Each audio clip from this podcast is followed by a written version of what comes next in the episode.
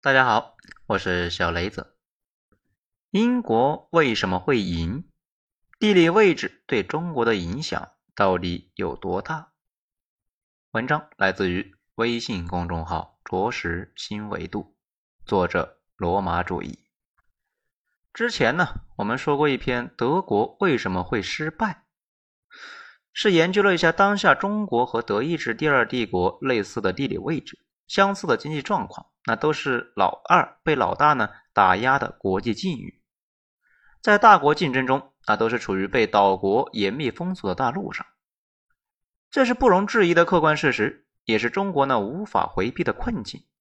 所以，中国海军必须要汲取德国公海舰队失败的教训，是有着非常严肃的现实意义。如果呢某些人啊觉得这也是在抹黑中国，那真的是无语啊。地理位置对一个国家有多重要呢？这是一个地缘政治研究的一个关键问题。咱们希望听完这一篇之后呢，希望能够对这个话题有所了解。好，大英帝国曾经很牛逼，那么有多牛逼呢？这曾经呢，甚至是一度影响到了我们四川人。在九十年代的时候，周边县城里面的人。如果知道你是从成都市来的，对方呢往往会调侃一句：“哟，原来是大英帝国来的。”这可见呢，即便是一个瓜娃子，因为生在了省城，居然呢也能够自带光环。但如果我告诉你，大英帝国之所以能够崛起，很大程度上呢是靠命好，可能很多人那就不同意了呀。为什么呢？因为关于大英帝国有许多美丽的传说，早已经是深入人心。似乎他们的成功是因为制度创新的结果，但事实是这样吗？当然不是，那不过是以前那些一知半解的公知们重复着别人给他们的洗脑的话术。真正的答案呢？我们会在后面揭晓。这里呢，我们先要提一个人：英国政治学家麦金德，他是第一个把地理位置和国家的竞争能力做出系统性阐述的人。他和美国海军将领马汉啊，也就是那个《海权论》的作者，通过呢博古论今，告诉了我们一个残酷的事实：一个国家的发展受限于它所处的一个地理位置。那这是为什么呢？好，我们呢就以英国为例来说明他们的观点。事实上，英国在十六世纪以前呢，那是一个非常惨的国家。那么惨到了什么情况呢？基本上啊，那就是欧洲的鱼腩，每个人那都可以来分一杯羹。先是凯撒率领了罗马大军入侵了英国，屠杀和劫掠了英国本土的原始居民，摧毁了他们的宗教——都伊德教。在接下来，属于日耳曼人一支昂克鲁萨克逊人，在西罗马崩溃之后，又从呢欧洲大陆入侵了英国，然后是来自北欧的维京人。变成了英国的统治者，最后是法国的诺曼底公爵威廉一世登陆了英国，成为了现代英国皇族的起源。那么，在十一世纪以前，英国为什么连一个本土的政权都不能够维持呢？原因很简单，英国呢是一个岛国，在农耕时期，它是缺乏必要的人力，没有足够的财富，无法和欧洲大陆上的强国进行对抗。所以呀，不论他们是怎么努力，甚至呢，哪怕出现像亚瑟王这种传奇的人物，他在整个西方的文明中，也只能够是一个默默无闻的角色。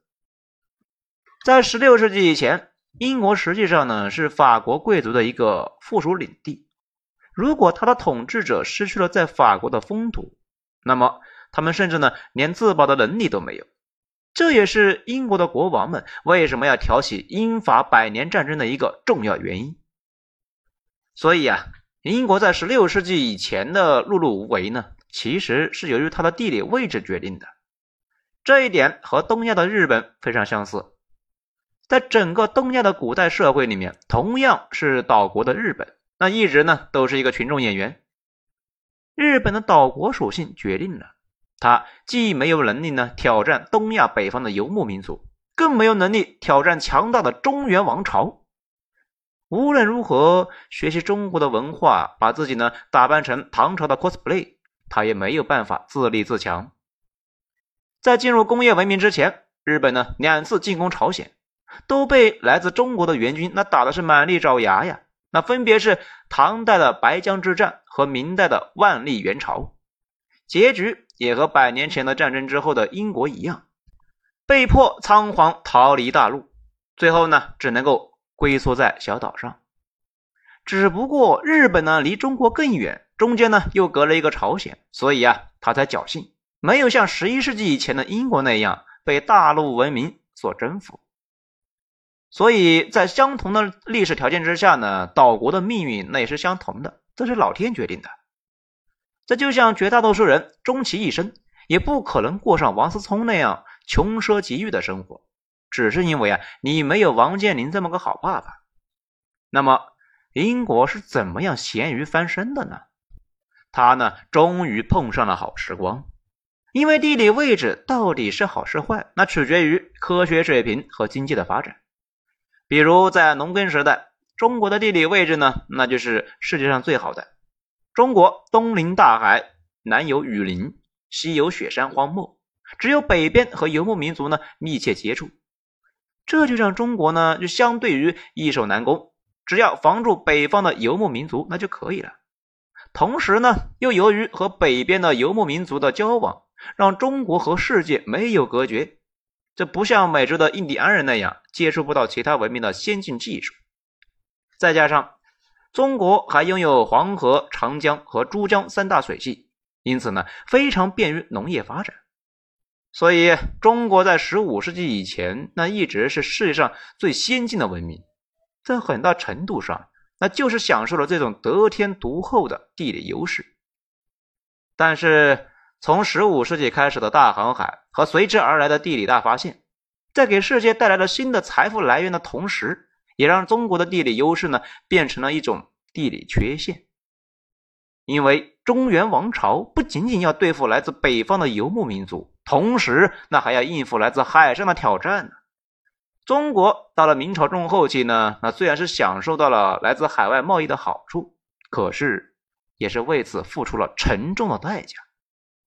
从明朝中后期开始，倭寇的袭扰和日本入侵朝鲜，对中国呢带来的危害远远大于海上贸易的收入，这是明朝衰落的一个重要的原因。清代呢，由于继承了明代的政治制度，也是以农耕为立国之本，因此啊，漫长的海岸线对清政府来说，那不是一种财富的来源，那还是一个呢沉重的负担。因为从海上带来的那点收益呢，远远无法弥补防守它所需要的巨大成本。清代最大的威胁呢，一直是来自于西北方向。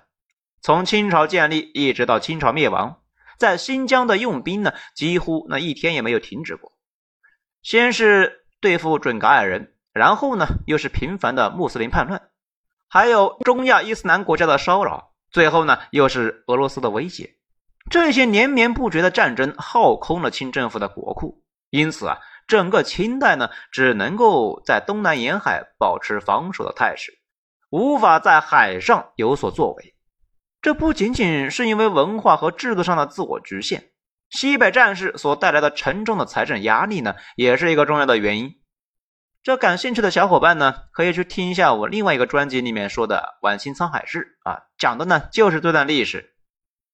因此，在清代末年，左宗棠和李鸿章之间呢，为了要不要再收复新疆而爆发的海防和陆防之争，本质上呢，就是由于这种地理困局所造成的。大清王朝最终花费了数亿两白银，平定了西北的穆斯林叛乱，收复了新疆。这个巨大的开支呢，让国家从财政紧张背上了沉重的外债，一直呢没缓过气来。因此。清王朝无法再筹集足够的资金去建立一支更强大的舰队，在海上呢彻底压倒日本。北洋舰队在后期战力下降，本质上那还是财政吃紧造成的，这最终导致了甲午战争的失败。所以从十五世纪大航海开始呢，中国的衰落啊，很大程度上是中国的地理条件所决定的。可是。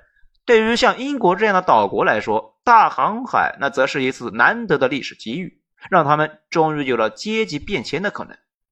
不过，在大航海的早期，英国并不是一个受益者，因为在欧洲南端，利比利亚半岛的西班牙和葡萄牙，他们的地理位置呢更好，近水楼台先得月。新大陆带来的财富呢，铸就的第一个日不落帝国，那其实是西班牙。那么英国人是怎么样脱颖而出的呢？是大宪章吗？是议会制度吗？当然不是。我们在西学东渐的早期呢，还真的是被外国人啊忽悠过一把。大宪章和法国的三级会议呢，本质上那是换汤不换药。都是封建时代国王和贵族之间斗争的产物。那至于议会制度，河南的联省共和国那则是玩的更好。客观的讲，都铎王朝时期呢，也就是那个特别喜欢砍自己老婆的啊亨利八世，还有他的儿子女儿们爱德华、玛丽和伊丽莎白，一直呢追求的那都是封建集权。因此呢，咱们之前也讲过啊，有兴趣的小伙伴呢可以去听一下。所以啊，千万别说是政治制度改变了英国，因为从1588年伊丽莎白女王统治下的英格兰击败了西班牙的无敌舰队，到1649年的一月三十日，查理一世被砍头，以及随后的护国公克伦威尔独裁，查理二世复辟，直到1688年的詹姆斯二世倒台。英国的内战和专制制度之间呢，又整整折腾了一百年。但是在这段时间里面，英国已经取代了西班牙，成为了欧洲第一海上强国。所以说啊，英国是靠制度成功，那纯粹是扯淡。我们今天所津津乐道的呢，英国的君主立宪、民主议会制度，那都是英国已经崛起之后才发展出来的。那么，真正让英国人登上历史舞台的到底是什么创新呢？德雷克改变了海战战术，这才是关键。在一五八八年，西班牙无敌舰队入侵英格兰之前，海战战术呢，实际上已经是一千多年没有变化过。自从公元前二五六年，罗马人发明了乌鸦，也就是呢，装在战舰上的一个吊桥。利用它强行登陆对方战舰，把海战变成陆战来打。陆上强国那就再也不怕海上强国了呀！一五七一年的勒班陀海战就是这种战术的巅峰。西班牙国王腓力二世的异母兄弟唐胡安率领两万八千名欧洲联军，乘坐两百多艘战船对战阿里帕夏率领的奥斯曼帝国舰队三万多人，三百多艘战船。这一场战争呢，虽然是名为海战，但实际上呢是站在甲板上打的一场陆战。双方的战船呢，在短暂的冲撞和炮轰之后，就在火枪和弓箭的掩护之下呢，立刻互相登船进行肉搏战。火枪更猛，胸甲更厚，长剑更锋利的西班牙人呢，最后是占了上风，赢得了这场史诗般的胜利。所以。在一五八八年之前呢，欧洲陆上最强的西班牙人，那才是海上当之无愧的王者。同样的道理，为什么清初施琅的舰队能够收复台湾呢？因为呀，在东亚那也是如此，只要海上决战的方式，那还是登船肉搏战术。清朝作为东亚最强大的陆上王国，那自然也就能够打败孤悬海外的郑氏家族。因此。当信奉新教的英国女王伊丽莎白砍了天主教苏格兰女王玛丽的头之后，早就对英国海盗的骚扰感到不耐烦的西班牙国王腓力二世，派出了史无前例的无敌舰队，浩浩荡荡的呢就奔赴了英格兰。假如英格兰这个时候那还是固守传统，和西班牙人打传统的登舰战的话，没人是西班牙的对手。英国的下场呢和弯弯不会有两样。但以德雷克为首的英国海盗们无意中呢改变了历史。之前呢，他们为了追上西班牙运送经营的盖伦大帆船，已经呢对传统的盖伦帆船做了改进。他们的船这个速度呢更快，操纵更灵活，火炮更猛，射程更远。所以他们不和西班牙人打接舷战，而是改成了远距离的炮轰。虽然在初期效果呢并不是很明显。但是这是一个决定性的进步啊！海战从此就变成了战舰的机动力和火力的比拼，而不是比对方的肉搏能力。人力呢，不再是决定性的因素。因此，岛国第一次有了和陆上强国对抗的实力。这在人类的军事史上是一次被严重低估了的革命啊！因为这场军事革命，岛国最大的弱点孤悬海外变成了一个最大的优势。只要他拥有一支强大的海军，他就是绝对安全的。而在此之前，传统的海上强国呢，那都是沿岸的大陆国家啊，比如之前的热那亚、威尼斯，还有后来的法国和西班牙。他们的弱点呢，那则是暴露无遗啊，因为他们必须同时对付海陆两方面的敌人。所以，虽然初期的英国绝对实力呢不如这些国家。但它可以集中资源发展海军，因此它反而占了优势。再加上随着大航海时代的来临，海上带来的财富呢，可以和陆上的财富相匹敌，拥有制海权的英国自然就脱颖而出，这才是他们成功的关键。而东亚为什么日本能够成功，而大清却会失败呢？道理那也是一样。在鸦片战争之后，日本和中国都经历了激烈的内战。但是呢，日本不像大清，要是对付西北的穆斯林叛乱，收复遥远的新疆，防备的北边的俄罗斯，南边的法属越南，西北方向上的呢，英属印度，还要保卫朝鲜，没有陆防和海防之争。因此，日本呢，虽然总体资源不如大清，但没有这些后顾之忧啊。他能够用在海军上的资源呢，并不比大清少，所以最终能够在海上击败大清，赢得了甲午战争的胜利。这是两个国家后来命运的分水岭。本质上呢，那还是由于地理优势带来的。至于其他的，那不过是顺势而来的锦上添花。这个呢，就像我们之前看到那些成功者的自传一样，他们往往会掩盖他们成功最关键的运气成分。而更加卖力的吹嘘他们所谓的美德，误导了后来的那些人。所以，我们读名人的传记为什么不能成功呢？因为啊，他告诉你的那些成功因素呢，其实都不是关键。当英国人成为了海上的强权之后，他们接下来又做对了两件事情。这第一件呢，就是他们千方百计的控制了关键的海运通道。马汉。在写《海权论》的时候就提到，英国之所以能变成日不落帝国，那就是因为他们控制了直布罗陀、新加坡、埃及和南非，所有通往欧洲的关键海运节点全都在英国人的掌控之中。因此，所以呢，欧洲国家的命运都受制于英国。这第二件事情就是呢，想尽一切办法破坏欧洲的团结和统一。因为只要欧洲国家处于分裂和对峙之中，他们就没有能力呢同时建立一个强大的陆军和海军，也就不可能挑战英国对世界的控制权。其实呢，理解了这一点，你就能明白日本后来为什么能够击败沙俄，成为亚洲第一个脱颖而出的国家。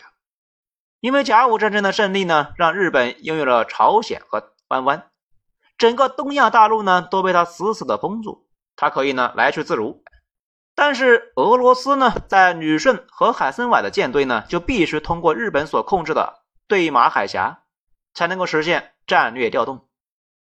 按照马汉在《海权论》里面的说法呢，如果一方掌握了关键的海上通道，另外一方即使在军舰数量上略有优势，那也是必败无疑的。因此，国土东西之间没有海上通道，被迫呢绕了半个地球远征而来的俄罗斯舰队。最终也必须呢通过对马海峡才能够到达海参崴，战略意图呢可以被日本人预判，注定呢只能够是自投罗网。德国为什么在第一次世界大战里面，他的公海舰队碌碌无为？不仅仅是因为他的舰队实力不如英国，更重要的是他在地理上的这种缺陷。英伦三岛正好呢封住了北海和波罗的海所有的出海口，因此在十五世纪以后。岛国之所以能够先后都崛起，归根到底，那都是因为海战方式的改变，让岛国拥有了对大陆国家的压倒优势。因此呢，研究英国为什么会成功，对中国呢有着非常大的一个现实意义。首先，我们必须要正视啊，地理位置对中国发展的制约。我们有漫长的陆地边境，东北边有朝鲜半岛，北边有俄罗斯和蒙古，西边呢有中亚五国，西南边有阿富汗、巴基斯坦和印度，南面还有东亚诸国。我们和这些国家之间的关系呢，注定是错综复杂，而且是变幻莫测的。朝鲜半岛呢，迟早会成为下一个火药桶，很可能会把我们呢也卷进去。北极熊也不可能成为中国真正的朋友。从地缘政治的角度来说，一个日益强大的中国会最终让他们失去空旷的西伯利亚。蒙古那则是害怕被我们文化同化，再次呢变成我们的附属国。中亚五国和阿富汗和我们呢有着文明的冲突。巴铁呢，虽然现在叫巴铁啊。那只是因为啊，他们和我们有共同的敌人——印度。但从文明的角度来讲，双方的根基呢并不牢靠。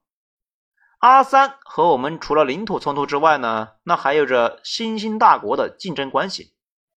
而东亚国家呢，内心的深处啊，也害怕中国的影响力太大，所以他们会尽量在中国和漂亮国之间寻求平衡。同时呢，要和这么多国家搞好关系，几乎是不可能的。所以我们需要一个强大的陆军，而与此同时，随着中国变成了世界工厂，我们呢越来越依赖海上贸易，但是我们的海上环境呢却异常的恶劣，在黄海和东海，我们和棒子、还有岛国、还有领海呢或者领土有摩擦，还有一个日趋走向独立，至今呢没有收复的湾湾，在南海，我们和菲律宾、越南。马来西亚都有重大的领土分歧，这些都是我们现实或者是潜在的对手，所以中国也需要一支强大的海军。但这么严峻的地缘政治态势，注定了我们会面临之前所有的大陆国家所遇到的一个共同的难题，就是呢，要想在陆上和海上同时领先，都取得压倒性的优势，在经济上是不可能实现的。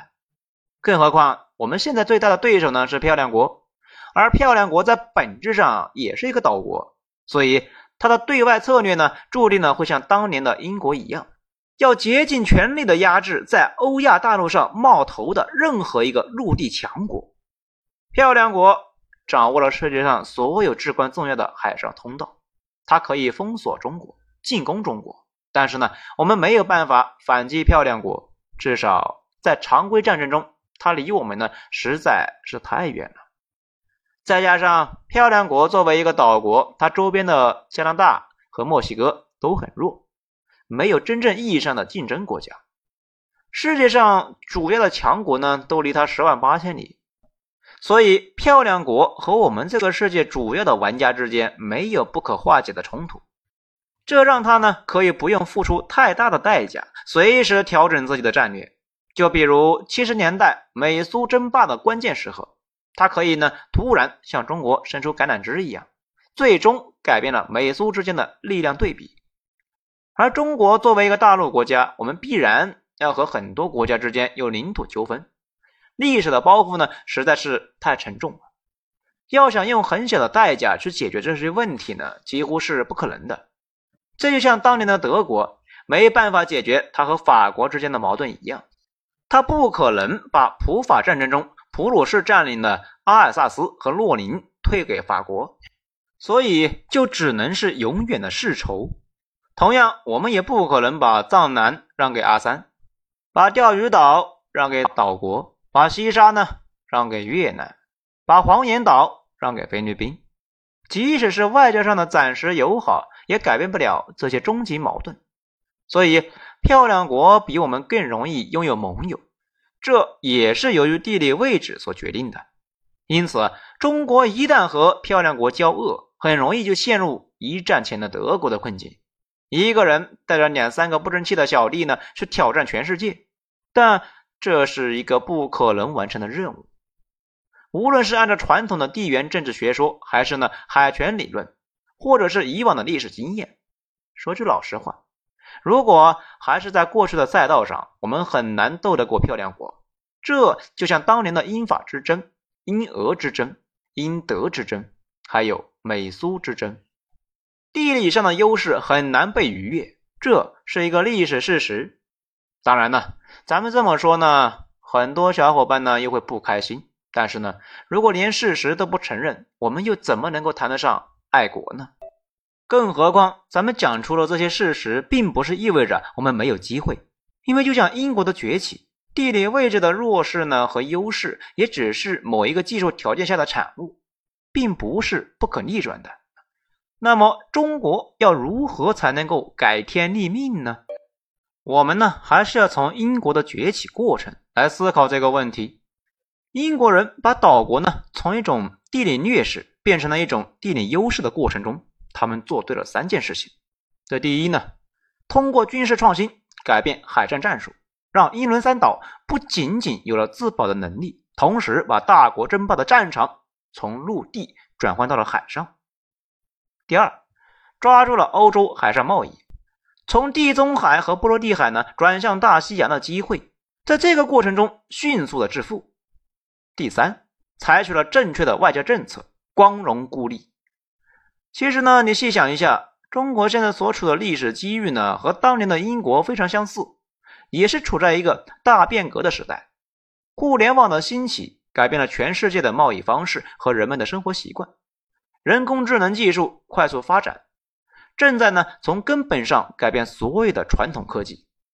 所以从这个角度来看，咱们所讨论的中国在地理位置上的所有缺陷，那都是站在工业时代的角度，从海权至上的视角得出的。但是问题是，我们现在已经进入了信息时代，大国竞争的方式呢，是不是有新的赛道呢？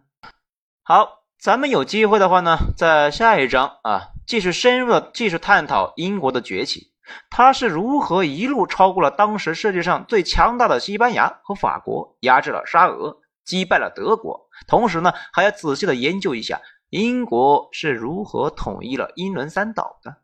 要知道，英国正式踏入大国竞争，是从1588年击败西班牙的无敌舰队开始。但是英格兰正式统一苏格兰，那却一直呢要拖延到一七零七年。英格兰历史上迟迟拿不下苏格兰的一个重要原因，就是因为啊当时的超级大国西班牙和法国的干涉。这和我们解决湾湾问题所面临的难题呢，其实是非常类似的。从这个角度来说呢，我们更应该好好的研究英国成败的教训。从地理位置上来讲。我们更类似于一战前的德国，从历史机遇来讲，我们更像一五八八年前的英国。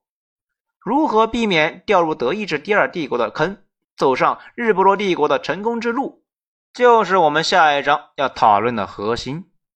好，算你是个狠人，听到现在了。不介意的话，给本专辑一个五星评价吧。我是小雷子，精彩，咱们下章接着说。